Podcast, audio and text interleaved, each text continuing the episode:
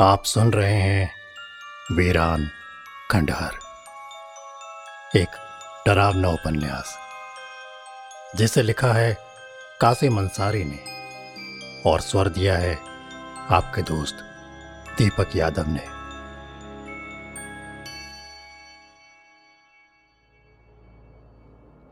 चार दिसंबर, Delhi.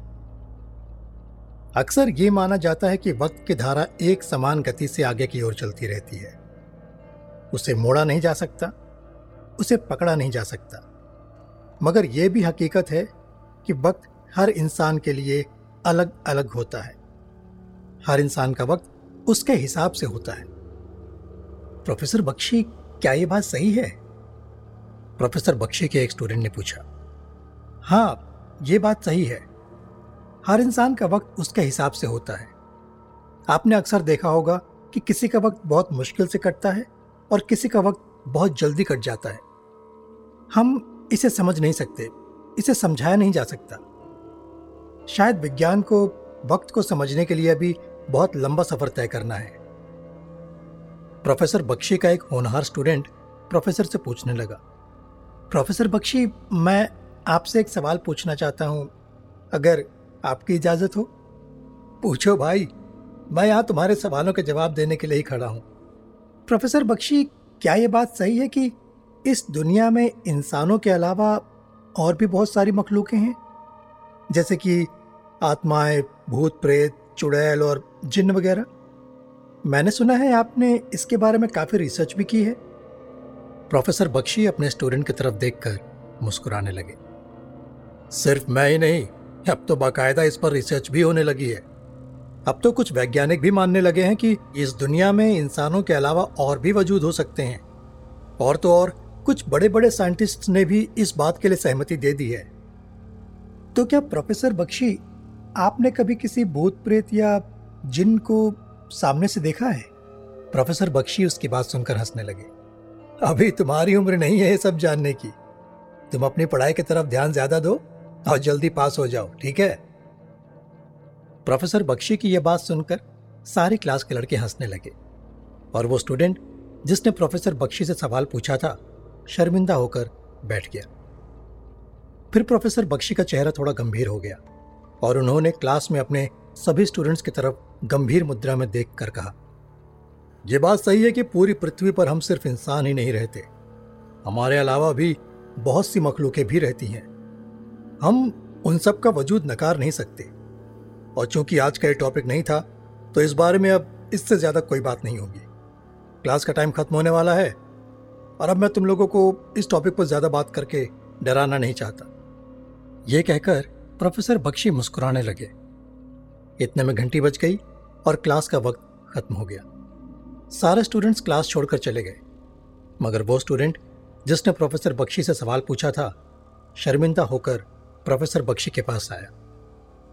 Sir I am sorry मुझे class में इस तरह से आपसे सवाल नहीं पूछना चाहिए था। अरे नहीं नहीं गौरव, तुम्हारा सवाल अपनी जगह बिल्कुल सही था। तुम्हें शर्मिंदा होने की ज़रूरत नहीं है। प्रॉब्लम यह है कि आज के इस वक्त में हम इस टॉपिक पर बात ही नहीं करना चाहते।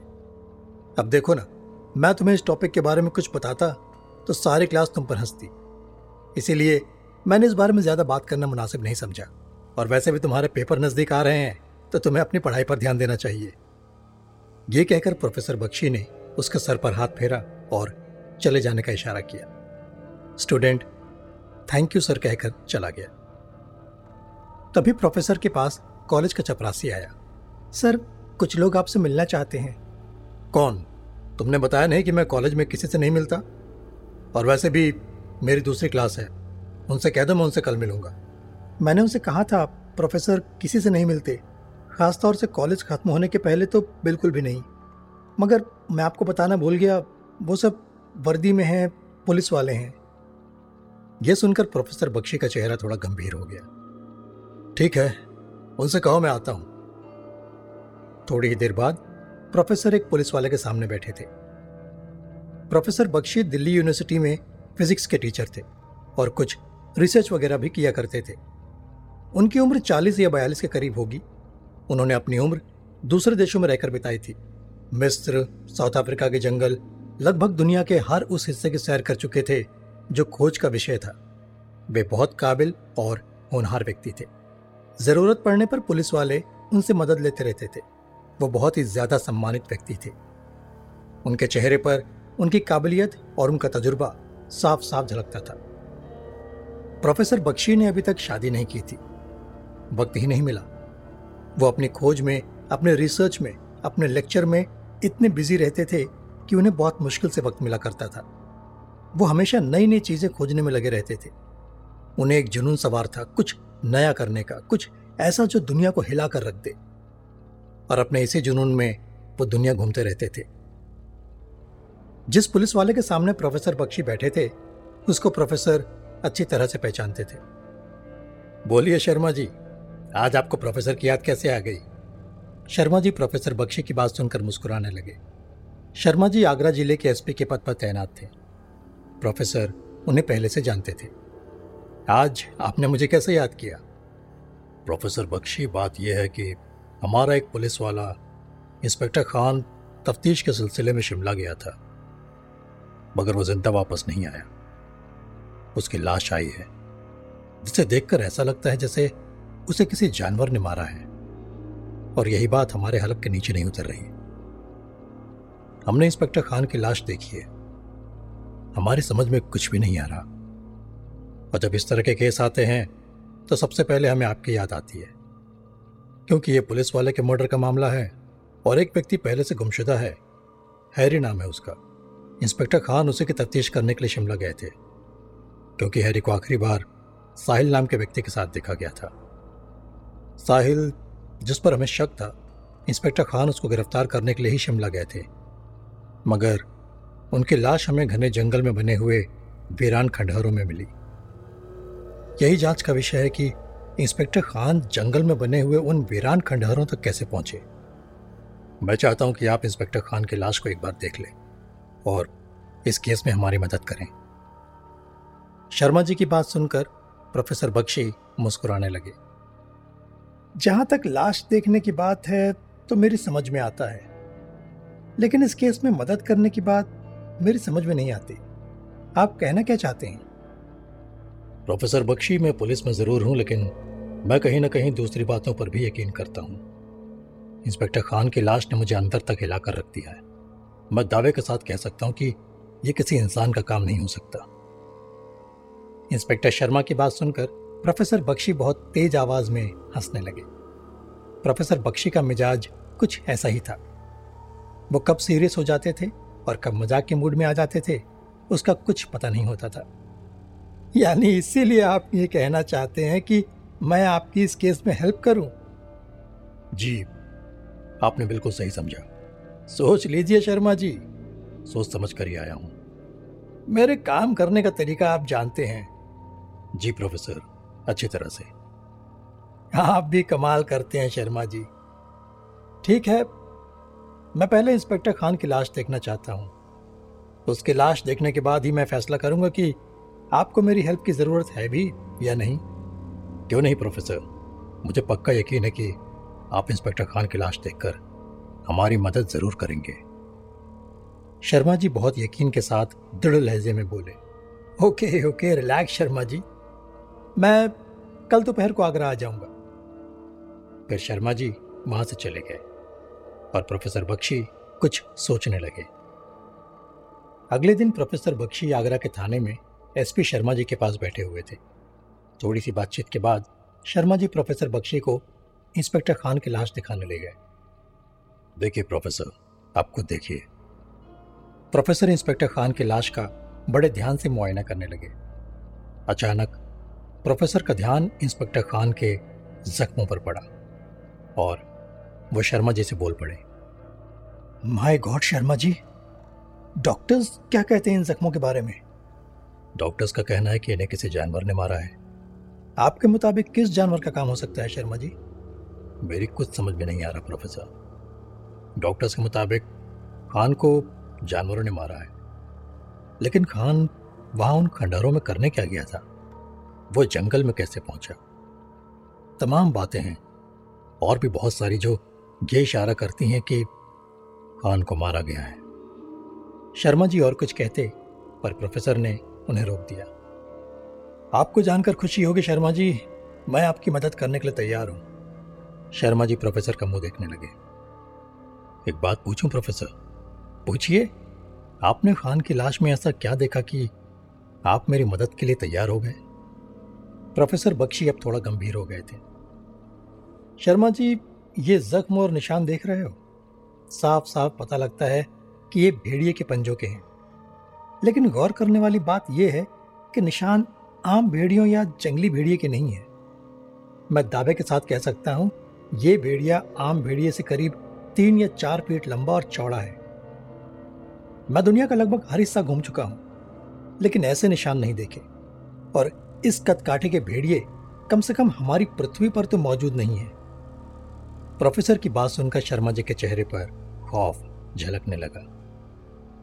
और दूसरी बात यह है, मैं नहीं चाहता कि अब दूसरे लोगों की जान को भी खतरा हो। मैं आपकी बात समझा नहीं, प्रोफेसर। समझ जाओगे। यह मामला बहुत ही पेचीदा है, शर्मा जी। आपने कहा था, खान किसी की गुमशुदगी की जाँच कर रहा था? हाँ प्रोफेसर। आगरा कॉलेज का एक स्टूडेंट है, हैरी नाम है उसका। क्या अब तक उसका कुछ पता चला? नहीं, प्रोफेसर। इंस्पेक्टर खान उसी सिलसिले में शिमला गए थे। आपने बताया था कि आपके डिपार्टमेंट को साहिल नाम के किसी व्यक्ति पर शक है? जी, प्रोफेसर। बात दरअसल यह है कि साहिल भी हैरी का ही क्लासमेट था। आखिरी बार हैरी को साहिल के साथ ही देखा गया था। तो क्या आप मुझे बताएँगे शर्मा जी कि साहिल कहाँ का रहने वाला है? यह बड़ी अजीब बात है, प्रोफेसर। साहिल पुलगा गाँव का रहने वाला है। पुलगा गाँव में उसका कोई पता वगैरह तो होगा ना, जहाँ पर इंस्पेक्टर खान गए थे? नहीं, प्रोफेसर। मैं आपको यह बताने वाला था, कॉलेज के रिकॉर्ड में सिर्फ़ साहिल के गाँव का नाम दर्ज है, मगर उसके घर का पता दर्ज नहीं है, और ना ही उसका कोई मोबाइल नंबर। इंस्पेक्टर खान ने जब मुझे ये बात बताई तो मैं भी सख्त हैरान हुआ था। और मैंने खुद प्रिंसिपल से जाकर इस मामले पर बात की थी। प्रिंसिपल खुद बहुत ज़्यादा हैरान थे। ये सोचकर कि उन्होंने साहिल को कॉलेज में एडमिशन कैसे दे दिया। ऐसा कैसे हो सकता है कि किसी स्टूडेंट का कोई रिकॉर्ड कॉलेज में हो ही ना। सिर्फ़ उसके गाँव के नाम के अलावा। तो आपने उस प्रिंसिपल को शक की निगाह से नहीं देखा? प्रोफेसर बख्शी मुझे पुलिस में रहते हुए कई साल हो गए हैं। मैं इंसान का चेहरा देखकर बता सकता हूँ कि वो सच बोल रहा है या झूठ। तो फिर आपने अपने तजुर्बे से क्या जाना? मुझे प्रिंसिपल की बात पर यकीन था। चाहता तो उस कॉलेज के प्रिंसिपल को भी गिरफ़्तार कर सकता था लेकिन मैं जानता हूँ कि कोई फ़ायदा नहीं होने वाला। मैं आपको इससे भी हैरत और अनोखी बात बताना चाहता हूँ शर्मा जी। प्रोफेसर बख्शी ने बहुत ही रहस्यमय अंदाज में शर्मा जी की तरफ़ देखकर कहा कैसी अजीब बात। जिस पुलगा गाँव की आप बात कर रहे हैं उस गाँव को खत्म हुए एक अरसा हो गया है। मैं आपकी बात का मतलब नहीं समझा, प्रोफेसर। आप कहना क्या चाहते हैं? आप बस इतना समझ लीजिए शर्मा जी कि इस नाम का गाँव हुआ करता था। मगर अब उसका वजूद तक नहीं है। आप इस बात को अभी नहीं समझ पाओगे। तो समझ में जितना आए, उतना ही समझा दो, प्रोफेसर बख्शी। प्रोफेसर के होठों पर एक बहुत ही रहस्यमयी मुस्कान तैर गई और उन्होंने उसी रहस्यमयी मुस्कुराहट के साथ शर्मा जी की तरफ़ देखते हुए कहा मैं सिर्फ़ आपको इतना बता सकता हूँ कि जिस पुलगा गाँव की आप बात कर रहे हैं, वहाँ अब वीरान खंडहर है, और उसके अलावा कुछ भी नहीं। प्रोफेसर, ये मामला तो हमारी समझ से बाहर है। तो इसका मतलब क्या है, प्रोफेसर? इसका मतलब यही है शर्मा जी कि ये बात कुछ और ही है। आपके मुताबिक क्या बात हो सकती है, प्रोफेसर? शर्मा जी, दिल्ली में आपने मुझसे कहा था कि आप कहीं ना कहीं दूसरी बातों पर भी यकीन करते हैं। जी, प्रोफेसर। आपने बिल्कुल सही कहा। तो समझ लीजिए कि यह दूसरी बात ही है। लगता है, जिनकी तलाश में मैंने पूरी दुनिया घूमी, वो मुझे मेरे देश में ही मिलेगी। किसकी तलाश में, प्रोफेसर? मैं कुछ समझा नहीं। आप कुछ समझ भी नहीं पाएँगे, शर्मा जी। लेकिन आप चिंता मत कीजिए। वक्त आने पर मैं आपको एक एक बात समझा दूँगा। इन सारे सवालों के जवाब शर्मा जी मुझे पुलगा गाँव में ही जाकर मिलेंगे। अब आप फैसला कीजिए। कि आप मेरे साथ चलेंगे या फिर मुझे यह काम अकेले ही करना पड़ेगा? शर्मा जी थोड़ी देर खामोश रहने के बाद बोल पड़े। मुझे लगता है प्रोफेसर, ये काम आप अकेले ही करें तो ज़्यादा बेहतर होगा। ठीक है शर्मा जी। मेरी एक शर्त है। शर्त यह है कि आप मेरे काम में दखल नहीं देंगे और हमेशा की तरह मुझे पुलिस का सहयोग मिलता रहना चाहिए। आप चिंता न करें। मुझे आपकी शर्त मंजूर है। शिमला पुलगा गाँव साहिल का घर। साहिल, नीचे आ जाओ। साहिल, जो कि अपने बिस्तर पर लेटा हुआ था, नादिया खान की आवाज़ सुनकर उठ गया और नीचे चला गया। नीचे जाकर उसने देखा कि उसकी माँ एक कमरे में बैठी हुई थी। तभी अचानक साहिल के कानों में पीर बाबा की आवाज़ सुनाई दी। बैठ जाओ साहिल। आप कब आए पीर बाबा? मैं कुछ देर पहले ही आया हूँ साहिल। पीर बाबा ने साहिल को देखते हुए कहा, साहिल से रहा नहीं गया? तो वो पूछ बैठा, पीर बाबा, आपने मुझसे कहा था कि आप मेरे सारे सवालों के जवाब देंगे। अब वक्त आ गया है कि आप मेरे सारे सवालों के जवाब दें। अभी इसी वक्त। साहिल सारी बातें पीर बाबा से पूछ बैठा। पीर बाबा ने साहिल को बहुत गौर से देखा और मुस्कुराने लगे। तुम्हारे सारे सवालों का जवाब तुम्हें मिल जाएँगे, साहिल। बस बहुत हो गया पीर बाबा। अब इससे ज़्यादा मुझसे बर्दाश्त नहीं होता। मेरा दिमाग फटा जाता है सोचते सोचते। सच तो यह है कि अब यह यकीन करना मेरे लिए मुश्किल हो गया है कि आप सही हैं या फिर शीजान। कभी कभी तो मुझे उसकी बातें सही लगती है। पीर बाबा साहिल की बातों को बहुत गौर से सुन रहे थे। साहिल को गौर से देखते हुए पीर बाबा ने कहा तुम ज़रूरत से ज़्यादा सोच रहे हो साहिल। मगर यह वक्त सोचने का नहीं है। तुम्हारे आने से पहले हम तुम्हारी माँ को तुम्हारे बारे में ही बता रहे थे। तुम अभी खतरे में हो साहिल। कैसा खतरा पीर बाबा? मेरे कुछ भी समझ में नहीं आता। आप मुझे कुछ बताते भी तो नहीं है। आपने मुझे उस वीराने में भी कुछ नहीं बताया था। आपने उस वक्त भी कहा था कि तुम्हारे सारे सवालों के जवाब तुम्हें मिल जाएँगे। लेकिन मेरे किसी सवाल के जवाब नहीं मिल रहे। सच तो यह है बाबा कि अब इससे ज़्यादा मैं बर्दाश्त नहीं कर सकता। पीर बाबा बहुत ही ध्यान से साहिल की तरफ़ देख रहे थे। फिर उन्होंने साहिल को बहुत धीमे और पुख्ता लहजे में कहा, साहिल, मेरी आँखों में देखो। साहिल अपनी माँ की तरफ़ देखने लगा। नादिया खान ने साहिल की तरफ़ इशारा किया। साहिल पीर बाबा की आँखों में देखने लगा। फिर पीर बाबा ने बहुत आहिस्ते से कहा, साहिल मेरी बात बहुत गौर से सुनो। खतरा बहुत ज़्यादा पड़ गया है। इसीलिए मैं कल की बजाय आज ही रुकैया बेगम के घर आ गया हूँ, ताकि मैं तुम्हें खतरे से बचा सकूँ। तुम सो रहे थे तो मैंने तुम्हें उठाना सही नहीं समझा, क्योंकि पिछले कुछ दिनों में तुम्हारे साथ जो कुछ भी हुआ, उस बात को मैं अच्छी तरह से समझता हूँ। साहिल पीर बाबा की आँखों में देखकर उनकी बात को सुन रहा था।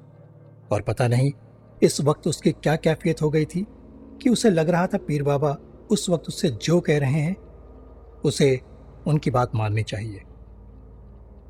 फिर पीर बाबा ने साहिल की तरफ़ देखकर कहा, मैंने तुम्हारे घर पर जितने भी ताबीज दिए थे, वो सब अभी निकलवा लिए हैं, जब तुम सो रहे थे।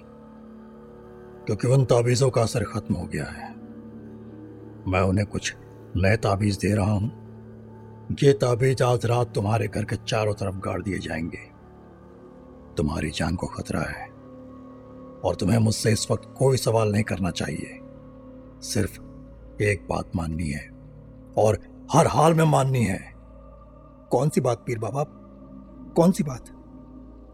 पीर बाबा साहिल की तरफ़ गौर से देखते हुए बोले, तुम्हें निकाह करना होगा, यानी कि शादी, और वो भी अभी इसी वक्त साहिल पीर बाबा की बात सुनकर उछल पड़ा।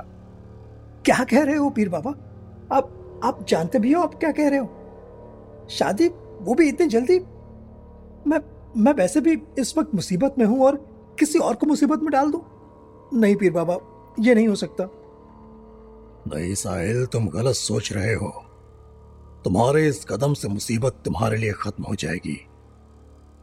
बढ़ेगी नहीं।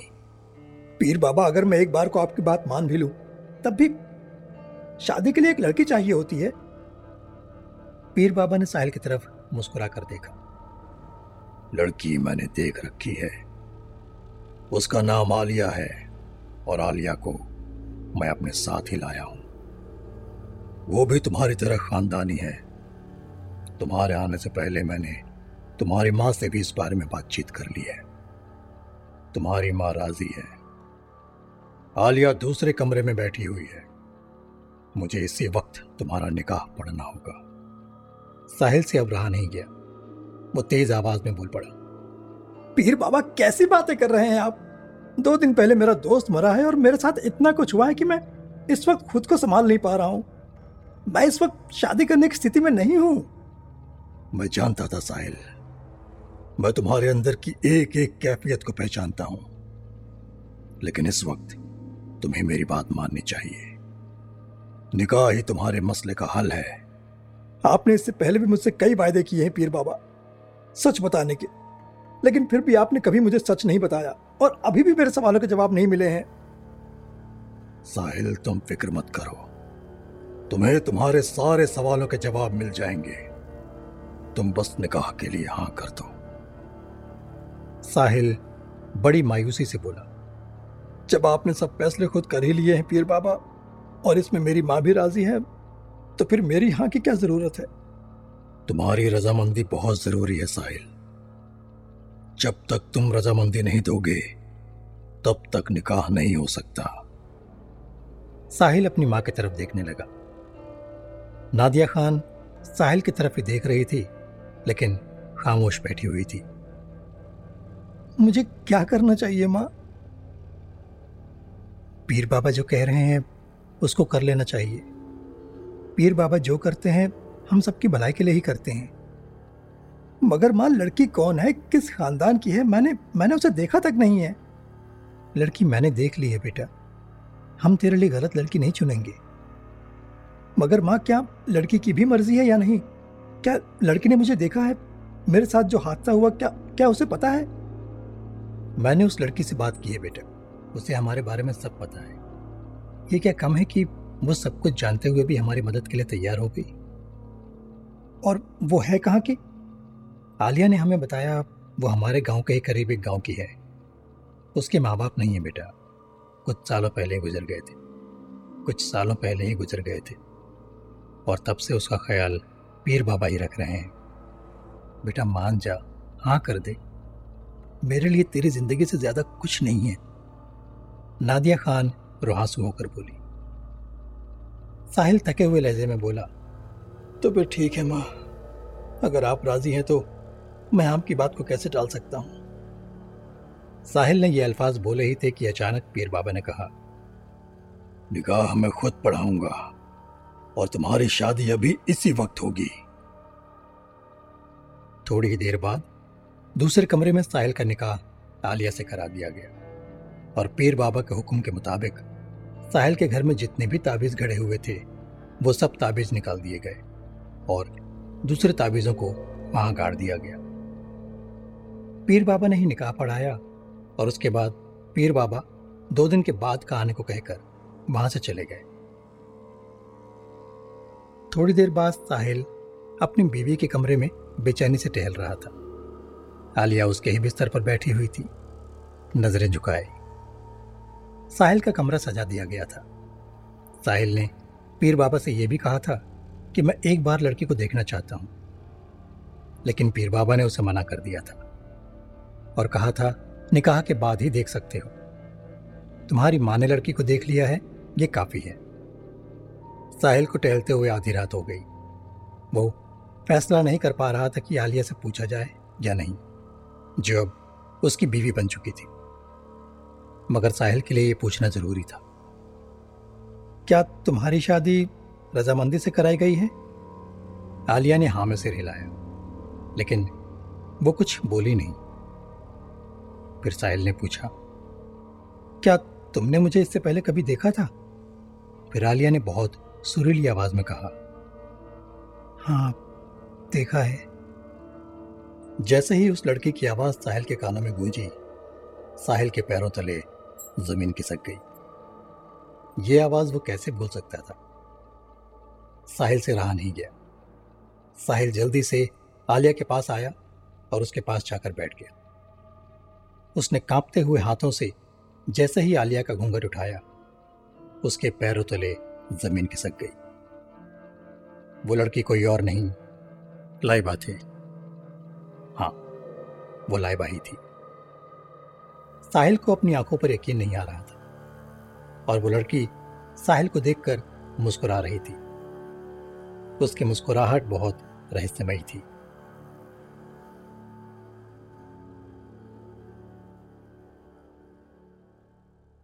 ऐसी ही इंटरेस्टिंग किताबें कुछ बेहतरीन आवाजों में। सुनिए सिर्फ़ ऑडियो पिटारा पर। ऑडियो पिटारा सुनना ज़रूरी है।